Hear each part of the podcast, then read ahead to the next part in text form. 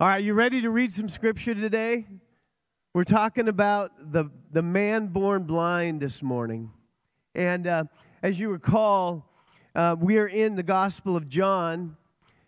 And here's why the book was written it was written so that you may believe that Jesus is Christ, the Son of God, and that by believing you may have life in his name. So, why would we spend so much time on, on the Gospel of John? Because I believe it has tools for us today. You know, not just the pastor is the one that's sharing Jesus, not just the missionaries, but it's every one of us have the gift of reconciliation. We have the call to witness, to share, to, to give testimony of what Jesus has done in our lives. And, and the Gospel of John gives us so many of those tools. So today, I just want to encourage you um, to, to listen to this story today. And, and certainly, I hope that this story inspires you. I hope you find yourself in the story. But I also believe it's a tool for you to share with someone else. Wow, that'd be a great challenge this week to share this story with someone, the man born blind. It's so relevant for today. So I encourage you to, to do that. Uh, this morning, uh, we're actually going to pause that video, Amber. Um, I want to uh, just share with you. Um, I, at a time in my life, it was I was I, I, don't know maybe a young teenager, and we used to have these big burning barrels. You guys remember the burning barrels where you'd put just put whatever you wanted in the burning barrels, and and I put we put whatever in the burning barrels, and they were burning, but ash would fly everywhere. And I remember one time, um, one of those ash cinders got in my eye, burned my eye and so they took me to the hospital and, and they, you know, put the gel in or whatever, and they took the scans and they looked at my eye and they're like, Ugh. And so they had to put a patch on my eye, but the problem is I kept looking with my other eye, and so it would force my right eye to look. And so they, they actually put two bandages over my eye, and so for several days I was blind. And I we all know our house pretty much. If we've lived there for any length of time, we can pretty much walk around and we can turn on the lights. We know where they're at. And, uh, but for some reason, I got lost in my own house. I, I didn't know where I was. I, I ended up in this small, like, cubby place. I felt like I had gone in the closet and journeyed to Narnia. I didn't know where I was. And it, it just so threw me, and I got stuck there. And I remember even having to call out, Hey, I'm stuck.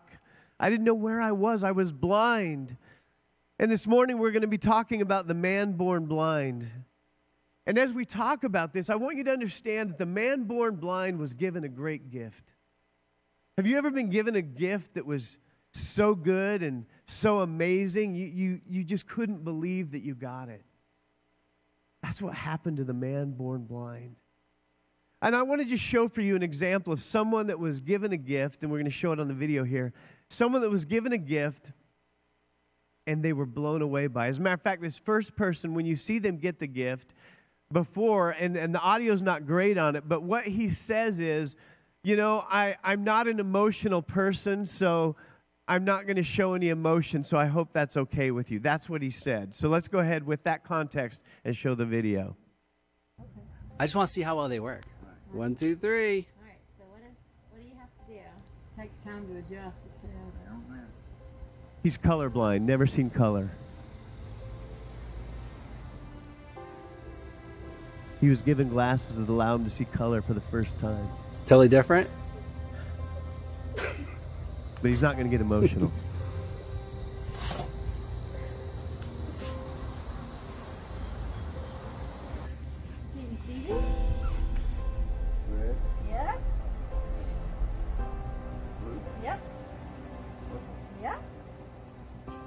Holy smokes, huh?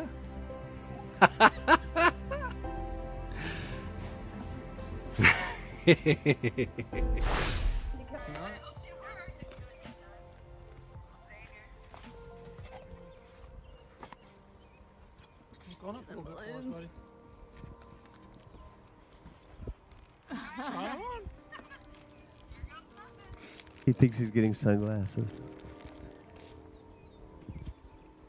Colorblind.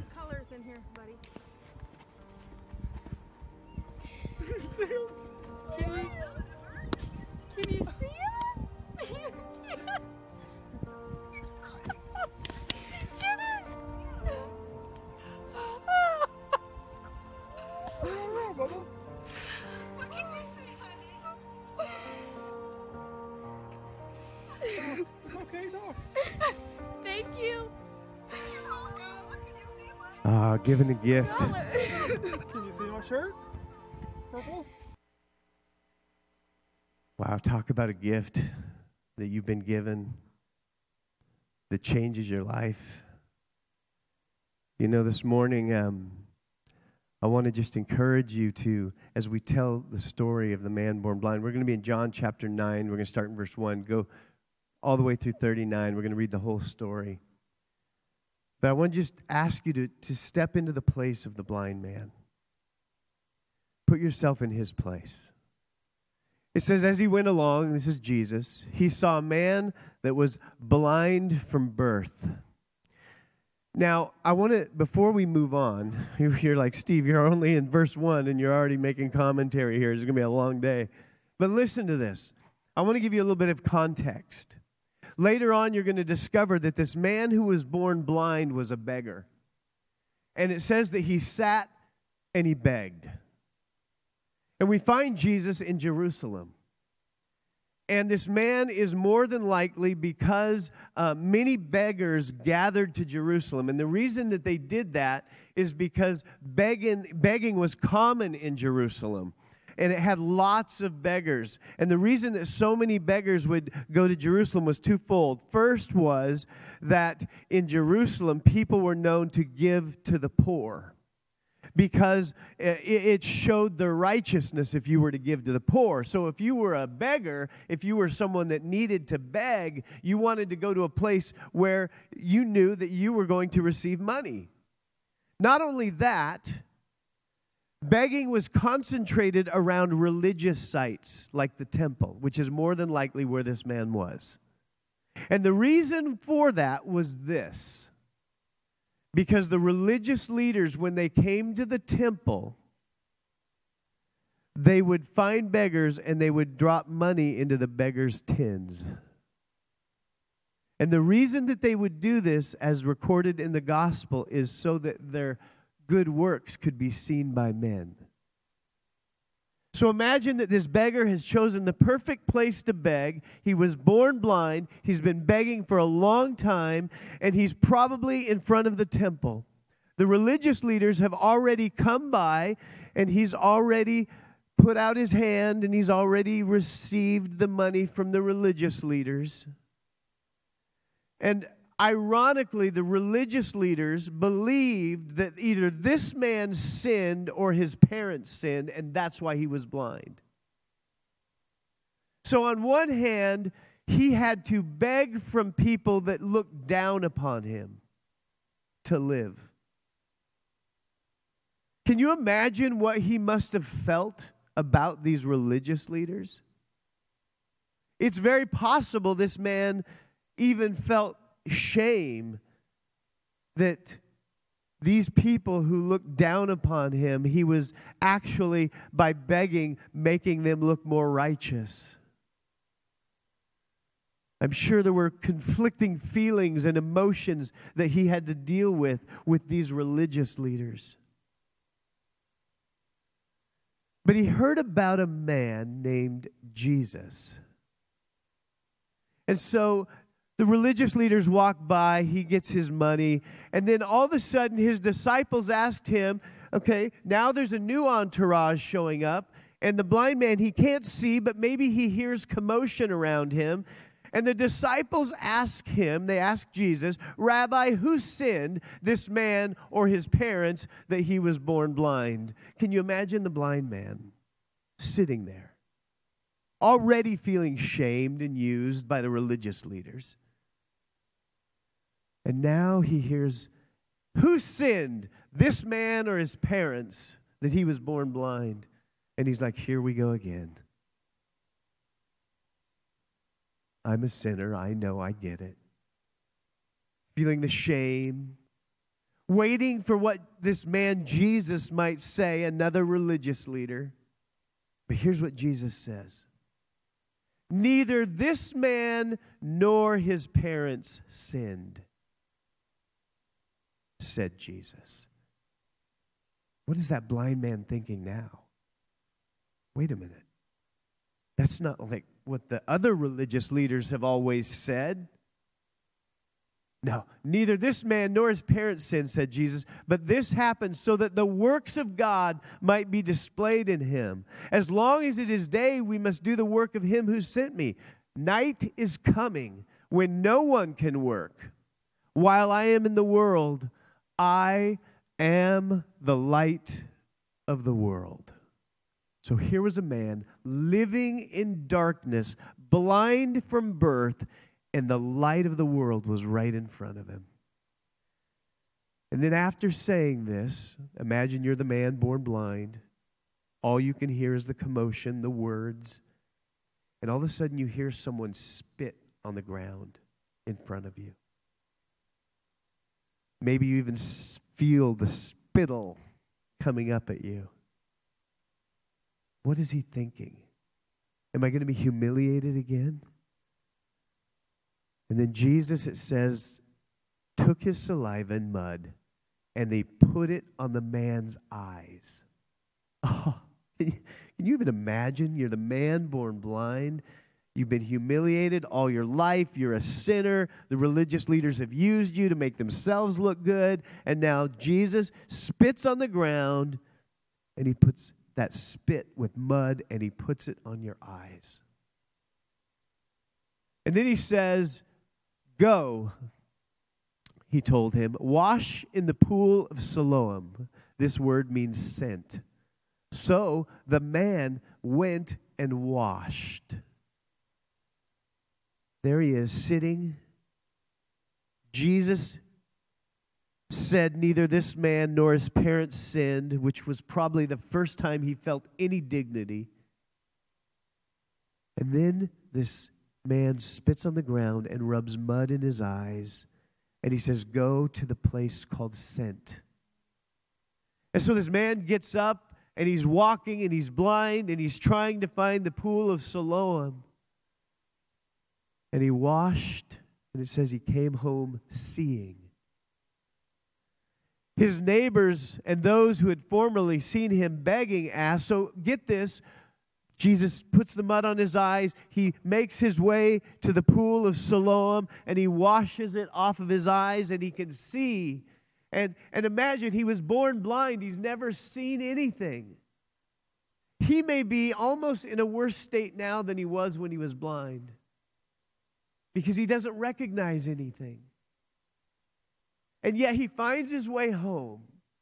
And his neighbors and those who had formerly seen him begging asked, Isn't this the same man who used to sit and beg?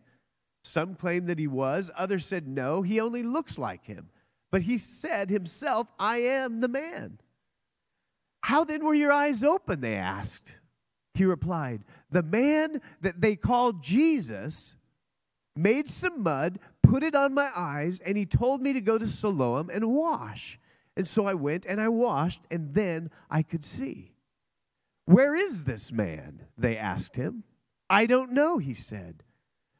So they brought to the Pharisees the man who had been born blind. Let's, let's recap. He was humiliated by the religious leaders. Jesus shows up. He's heard of him before. He spits on the ground, makes some mud, washes it, into his eyes, says, Go to the, the pool Siloam, meaning sent, and wash. He does. He finds his way home, and now his neighbors are there and they meet him.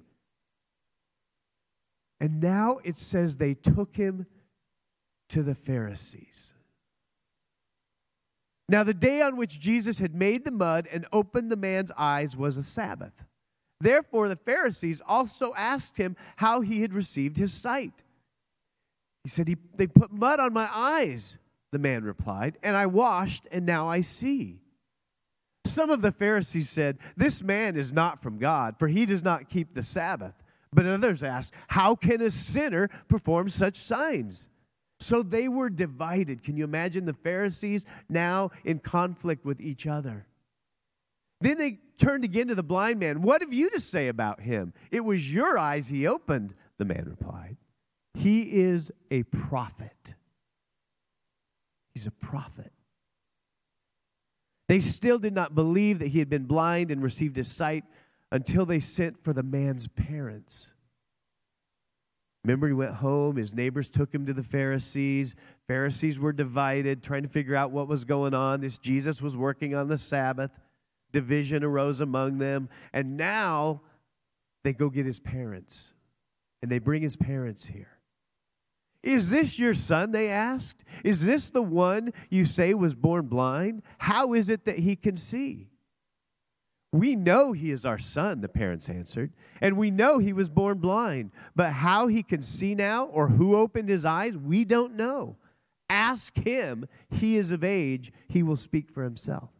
Maybe he was younger, maybe he was 19 or 20. Maybe the Pharisees, because maybe he wasn't at the age of accountability, went and got his parents. And now his parents are saying, no, no, no, he is older than 18. You can ask him. In other words, we don't want to get involved in this. His parents are nervous. They've been brought before the, the leaders, the religious leaders. They're part of a synagogue, they're part of a community, they're part of a religious order, and they're nervous. And they don't speak up for him, they let him speak for himself. His parents said this because they were afraid of the Jewish leaders who already had decided that anyone who acknowledged that Jesus was the Messiah would be put out of the synagogue. The synagogue was their way of life. It was where they gathered. It was where they fellowshipped. It was where they grew. It was where they, they, they loved each other, encouraged each other. The synagogue was their life. No one wanted to be put out of the synagogue. And yet, these parents knew that if they spoke up for their son, they would be cast out. And so they kept quiet. That was why his parents said, He is of age, ask him.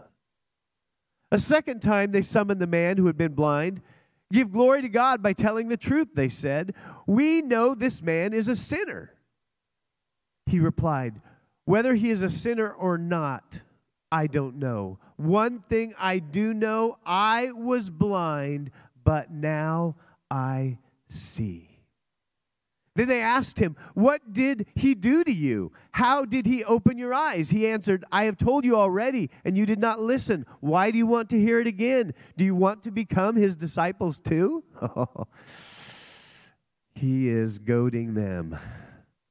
Then they hurled insults at him, they, they, they slandered him. You are this fellow's disciple. We are disciples of Moses. We know that God spoke to Moses, but as for this fellow, we don't even know where he comes from.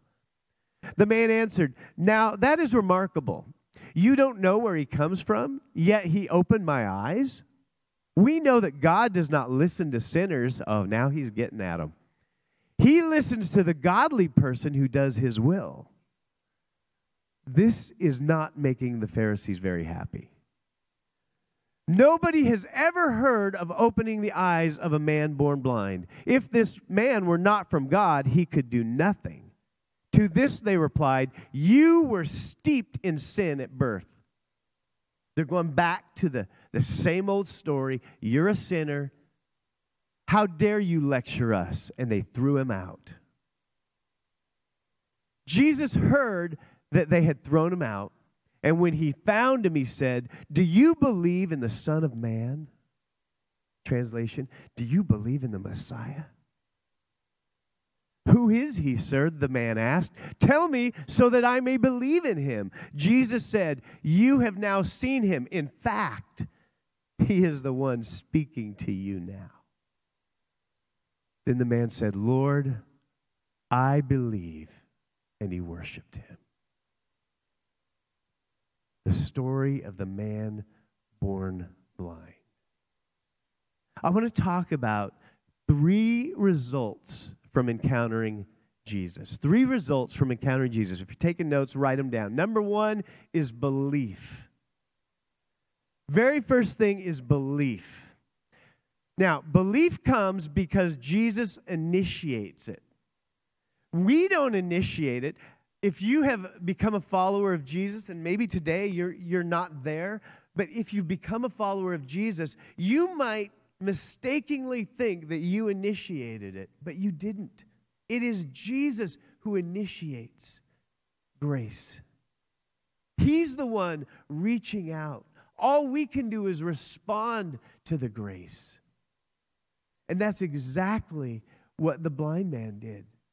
It says he responded in obedience because Jesus initiated with grace. How did he initiate with grace? Imagine the man and his view of religious leaders. We've already seen how they treated him and what they thought of him. And yet here comes Jesus, and Jesus shows up on the scene. And this man who has felt shame, he's been blind from birth, he feels dejected, he can't even go into the temple. There he is on the outside, in the margins, on the outskirts, an outsider. And the disciples say, Is he a sinner, basically? And Jesus says, No neither this man nor his parents have sinned.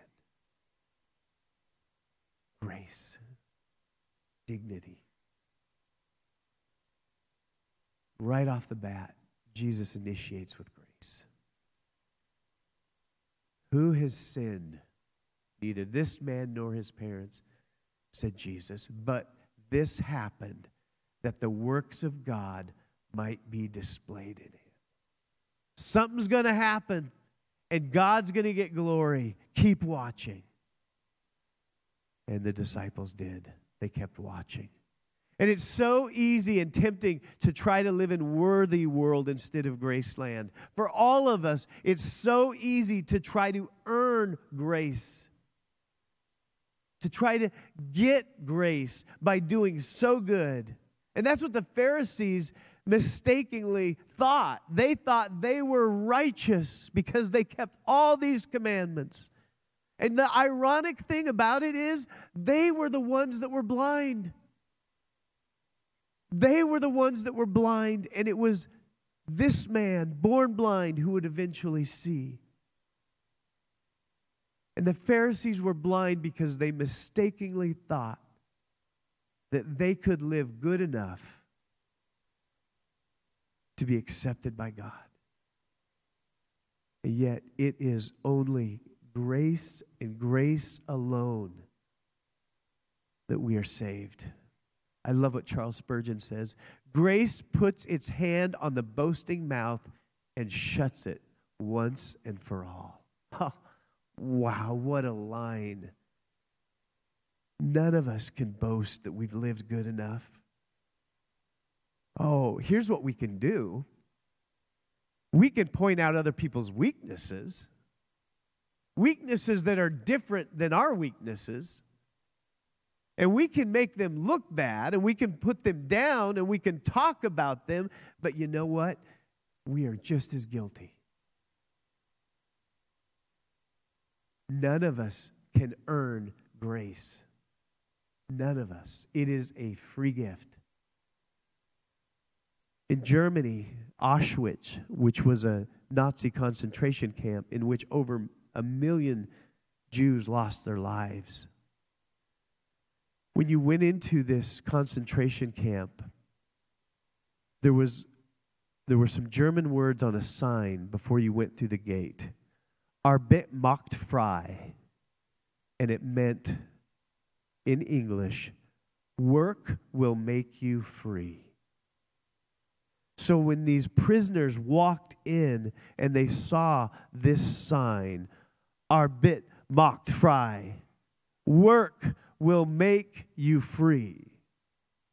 They mistakenly believed that if they worked hard enough in these concentration camps, they would be set free. And so they went in and they worked and literally, literally broke their backs trying to work enough to be freed. Trying to outdo each other, trying to outwork each other, putting in the time, sweat, broken bones, cuts, bruises, even death. And yet it was all a lie. None of them, none of them were ever set free by working hard enough. And the true it is true for all of us. None of us will ever be set free by working hard enough. Grace is a gift that is given for free. Even though Jesus paid for it with his very life, he gave up everything And it's so easy for us to fall into that trap that we can earn God's grace. But when we do that, we become just like the religious leaders. And we think that we are, of course, better than others because we're living so holy. And yet, when we look at Jesus, we fall short every single time. We are a son or daughter not by worth, but by birth. In John chapter 3, Jesus made it very clear to Nicodemus you must be born again. Nicodemus trusted in his Jewish heritage to save him. He trusted in who he was as a religious leader and obeying all the commands. And Jesus says, No, no, no, no, no. Let it all go. Trust in me. You must be born again. And it is true for the man born blind, and it is also true for us. Religion says, I obey, therefore I am accepted. But Christianity says, I'm accepted, therefore I obey. I don't know about you, but when, when you first believed and you first knew that Jesus forgave you and you first felt his grace, when I first felt that, I knew at that moment I wanted to spend the rest of my life serving him because I knew in that moment I could never earn it, I could never deserve it. I could never be worthy enough on my own. And yet Jesus bled and died and suffered and took my place, all my sin upon him, because he loved me. And when I knew that great love, when I, when I felt that great love, I said, You have my whole life. Take it, it's yours. The very first result for this man born blind was he believed. He believed in Jesus. The blind man's faith was it was progressive. He initially only knew Jesus because of his reputation. Remember, it says the man that they called Jesus he didn't even know who he was. He just heard his name before. He had a reputation. The man that they called Jesus made some mud, put it on my eyes, and he told me to go wash in the pool Siloam. So I went and washed, and then I could see. He only knew him by his reputation. And maybe that's like some of you here today, or some of you watching online or listening to a podcast. Maybe you've just heard of Jesus, but it's a start. It's a start. It's a, it's a starting point. That's where we begin. We start hearing the story of Jesus, and it changes us. And maybe a friend invited you. Maybe you're at a, a house with someone and they said, Hey, come over. We're going to have church in our living room. And for the first time, you're hearing about this Jesus. Understand that faith, it is progressive, and it was for this blind man. And then it says he believed that Jesus was a prophet. Then he said, "Oh, he's a he's a a, a prophet because how could he do these things if he wasn't sent from God? He's a messenger from God. He's a prophet." And again, like so many of us, we maybe have heard about Jesus, but then all of a sudden we start feeling his presence, maybe as we worship today, and you've heard of Jesus, but you've never trusted him as your Savior. But when we worship today, you felt something. You knew that there was something to this. And you felt it in your heart and your spirit. That's what happened with the blind man. He, he knew him only by reputation, and then he said, No, no, no, there's something to this Jesus. I don't have it all figured out yet. Therefore, the Pharisees also asked him how he had received his sight. He put mud on my eyes, the man replied, and I washed, and now I see. Some of the Pharisees said, This man is not from God. He does not keep the Sabbath. But others asked, How can a sinner perform such signs? So they were divided. Then they turned again to the blind man. What have you to say about him? It was your eyes he opened. The man replied, He's a prophet. I know he's from God. I know it. Some of you are discovering as I'm talking this morning and as you heard worship and, and, and you're encountering Jesus and you're feeling something in your heart, you know that there's something to it. That's God reaching out to you. It's His Holy Spirit touching you. That's what you're feeling. And a prophet was a spokesman from God. That's what a prophet was. And he knew that this man was speaking from God. But then he knew Jesus as the Messiah, he knew him as the Savior. And that's where we all need to end up in that very same place. Do you believe in the Son of Man? Who is he, sir? The man asked. Tell me so that I may believe in him. Son of Man was a reference for the Messiah, the one that was coming to save. Jesus says, You have now seen him. In fact, he is the one speaking with you. Then the man said, Lord, I believe. And he worshiped him. That's, he came to faith. He came to trust Jesus as his Savior. He took the final step. He's not a, just a person I've heard about, he's not just a prophet. No, Jesus is God. He is the Messiah. He is God come in the flesh to dwell among us. He received it. He finally accepted it. And maybe that's where you're at today. Maybe you are here today or watching or listening, and you have never trusted Jesus as your Savior, the one that heals the blind, the one that opens their eyes. You see, this man was born blind. And it's symbolic because we are also born sinners. We are born blind. And then what did Jesus do? He put mud on his eyes. You might say he put the earth, the world, on his eyes. Not only are we born blind, but we're born into worldliness. We're born into this world of sin. And then he says, Go to the pool called Sent. Well, that's code for Jesus. That pool of Siloam means sent. John, more than any other book in the Bible, describes Jesus as the one who was sent. You see, this pool is symbolizing Jesus. And he says, Go there and wash. What it's saying is you were born into sin, you were born separated from God, you were born into worldliness. But you, if you put your trust in me, if you take that step and get into that water and wash, you will be, you will be healed. And that is symbolic of Jesus forgiving all of our sins and washing the world off of us. Wherever you're at, would you just bow your heads for a moment? Wherever you're at,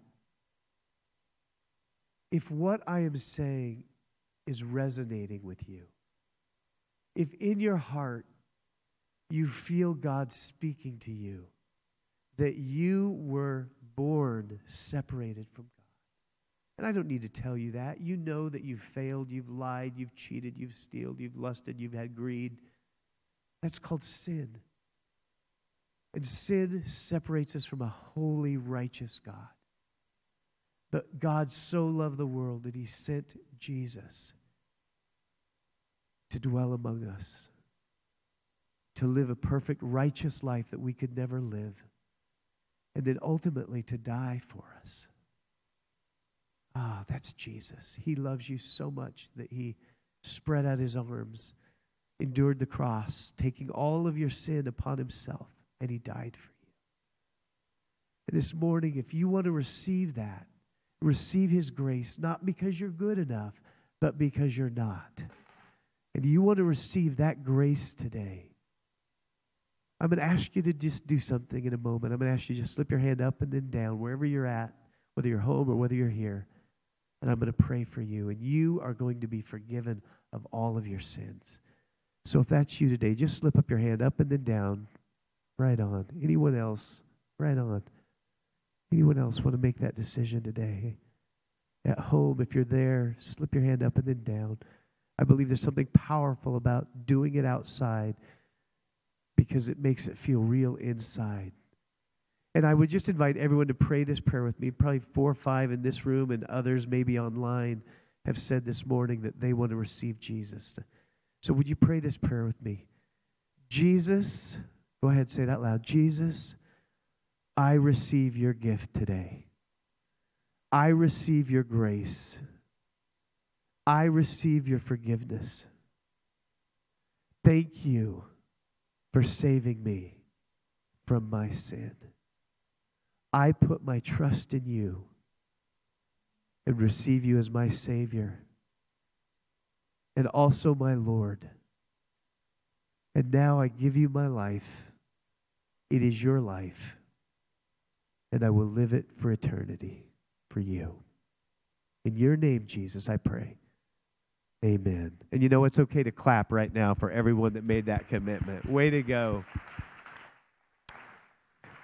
If you made that commitment online, say, I believe, and just put it in the chat there, and, and uh, we'd love to get a hold of you. I'm so, so thankful that you responded to Jesus today.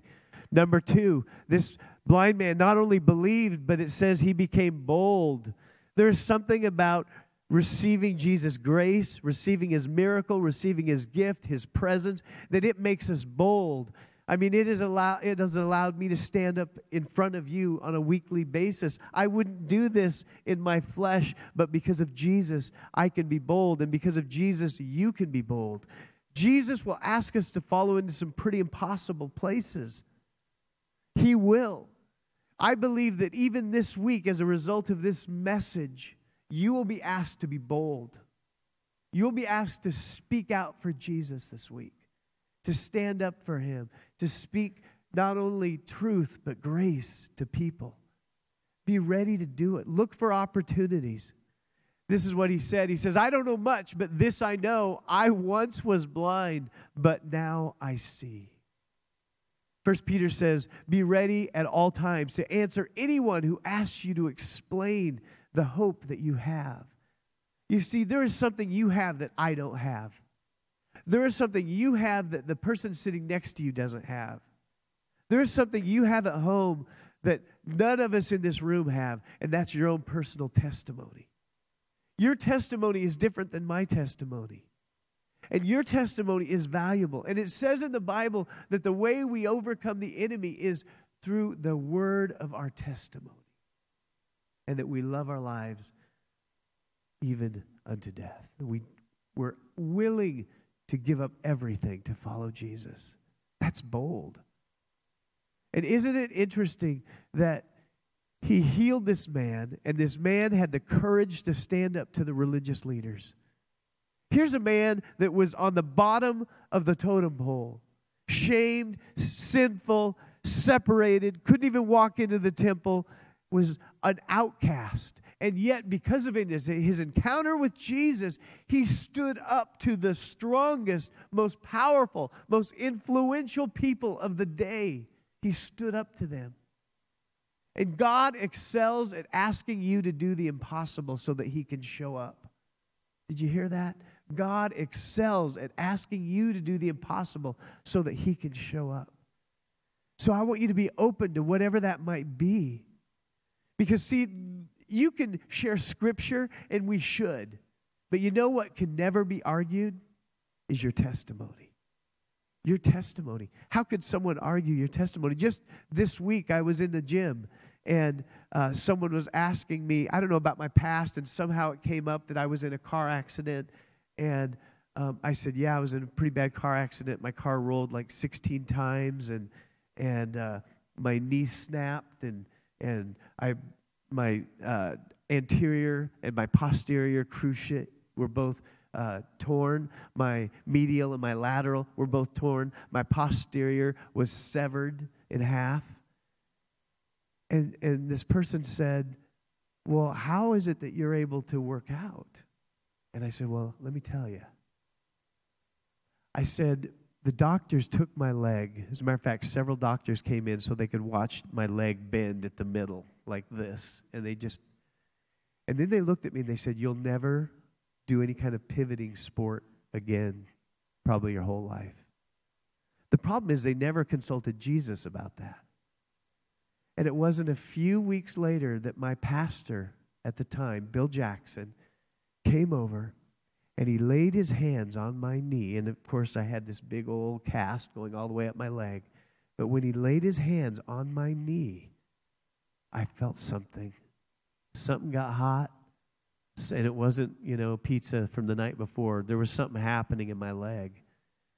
And I believe in that moment, God healed my leg. It wasn't a couple weeks after that that I won a racquetball tournament. But that's Jesus. He did that for me. Now, that's my story. That's my testimony. What's your testimony? Your testimony is just as powerful, and there's someone that needs to hear it. And God wants you to be bold enough to share it. Just like this man born blind, you have a story. Allow the boldness of God to stir up in you and be willing to share whatever that may be. Just tell your story. God will work through your story. And, and here's the thing now, I don't, what this person does with my testimony, that's between them and the Lord. It's not up to me for the results, that's up to God. God initiates. I just need to be obedient. That's where all of us stand. God will take what you give, He'll take your few fish and few loaves, and He will multiply it. You know, in, in my hand, um, the few fish and few loaves, that's all they're going to be. They're going to be a, you know, a Captain Cod kitty pack. But in God's hand, they're going to feed thousands.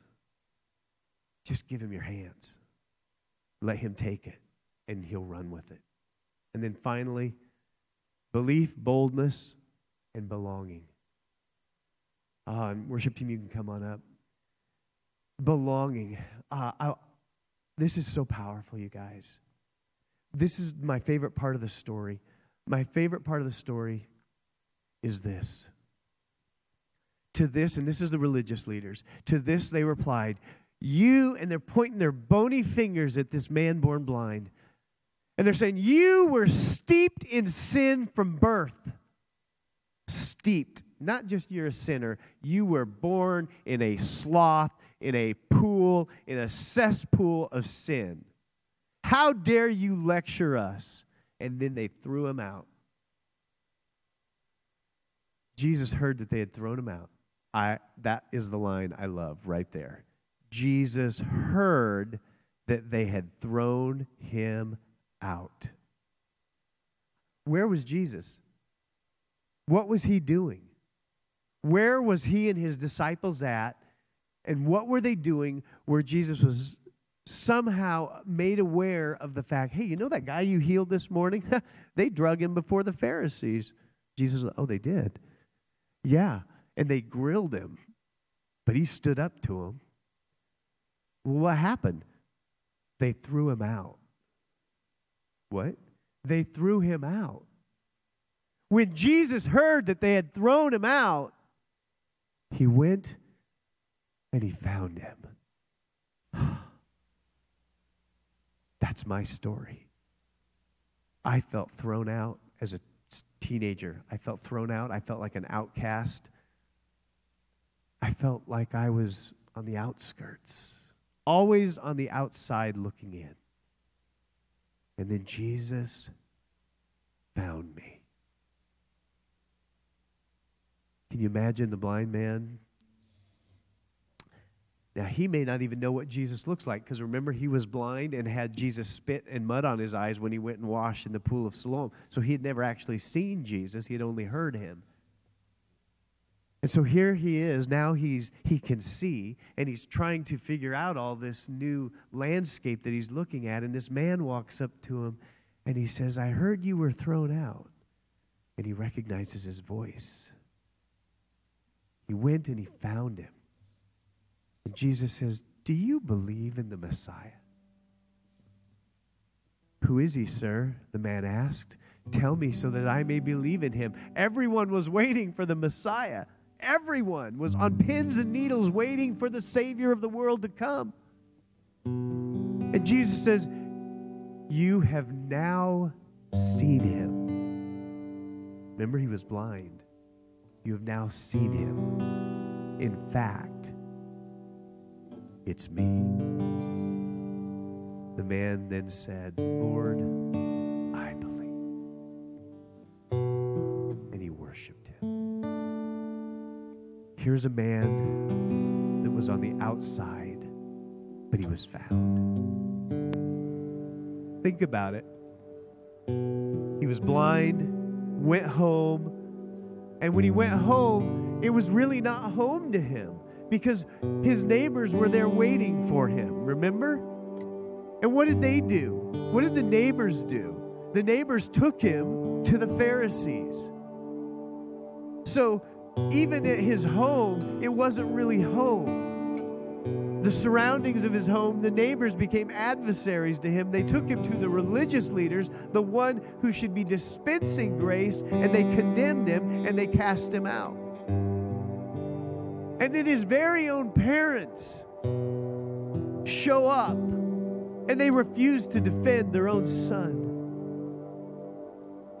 So here's a man whose whole community has turned their back on him. The religious leaders who should be dispensing grace were withholding grace. And then his very own blood, his very own parents refused to defend him. Can you imagine that? Some of you, maybe you can, sadly. That's how he felt. He was cast out. But then Jesus showed up. He searched him out and he found him. And that's what he wants to do to all those who are cast out. Church, Christ Center, this is a place where you can invite your unsaved friends. This is a place where people will see the grace of God. This is a place where if you're on the outskirts, you are going to feel loved. We have to remember that our call as a church is to reach people for Jesus and to disciple them, teaching them to obey everything that Jesus commanded, baptizing them in the name of the Father, the Son, and the Holy Spirit. But it starts with loving them, and it starts with creating a space where they can feel like they belong again where they're unconditionally loved. And that's the best way to live. You know, there's a story. Philip Yancey wrote a book entitled The Jesus I Never Knew. It's an incredible book. And there's a story in this book, and I want to read it for you as we conclude today.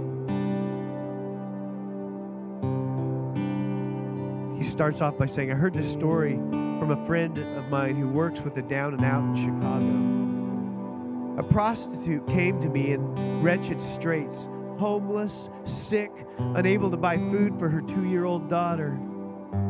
Through to- sobs and tears, she told me she had been renting out her daughter, two years old, to men interested in kinky sex. She made more renting out her daughter for an hour than she could earn in a whole night. She had to do it. She said it was to support her drug habit. I could hardly bear hearing the sordid story. For one thing, it made me legally liable. I'm required to report such cases of child abuse. I had no idea what to say to this woman. At last, I asked her if she ever thought about going to a church for help. I will never forget the look of pure, naive shock that crossed her face. Church? She replied. Why would I ever go to a church? I'm already feeling terrible about myself. That only make me feel worse. What struck me about my friend's story is that woman, much like this prostitute, fled toward Jesus, not away from him. You see, the, the women that Jesus encountered, whether it was the woman caught in adultery or others, were drawn to Jesus. The worse a person felt about herself, the more likely she saw Jesus as a place of refuge. Has the church lost that gift? Evidently, the down and out who flocked to Jesus when he lived on earth no longer feels welcome among his followers. I ask myself this question What if that woman found this church? What if she found Christ Center? You see, by the way, all of us are sinners saved by grace. All of us. What could it have been like for her, and more importantly, for her child, if she felt like she could walk through these doors? Church, we are Jesus' ambassadors, as if He is pleading through us. So, can we, could we, church, be a church that loves unconditionally? Let's do what Jesus did with the man born blind, and let's create a place where people feel like they're loved and that they belong. And let us love them unconditionally. Would you just stand with me? Through many dangers, toils, and snares, I have already come. Tis grace has brought me safe thus far, and grace will lead me home. God takes our broken pieces and He makes them whole again. It is grace that leads us home. As we close today and we worship, let us commit to be people that create belonging and unconditional love. Where the world feels like they can come to us because we have the answers to life, and His name is Jesus. God, would you use us today? Thank you that grace always leads us home. We love you, Jesus. In your name we pray.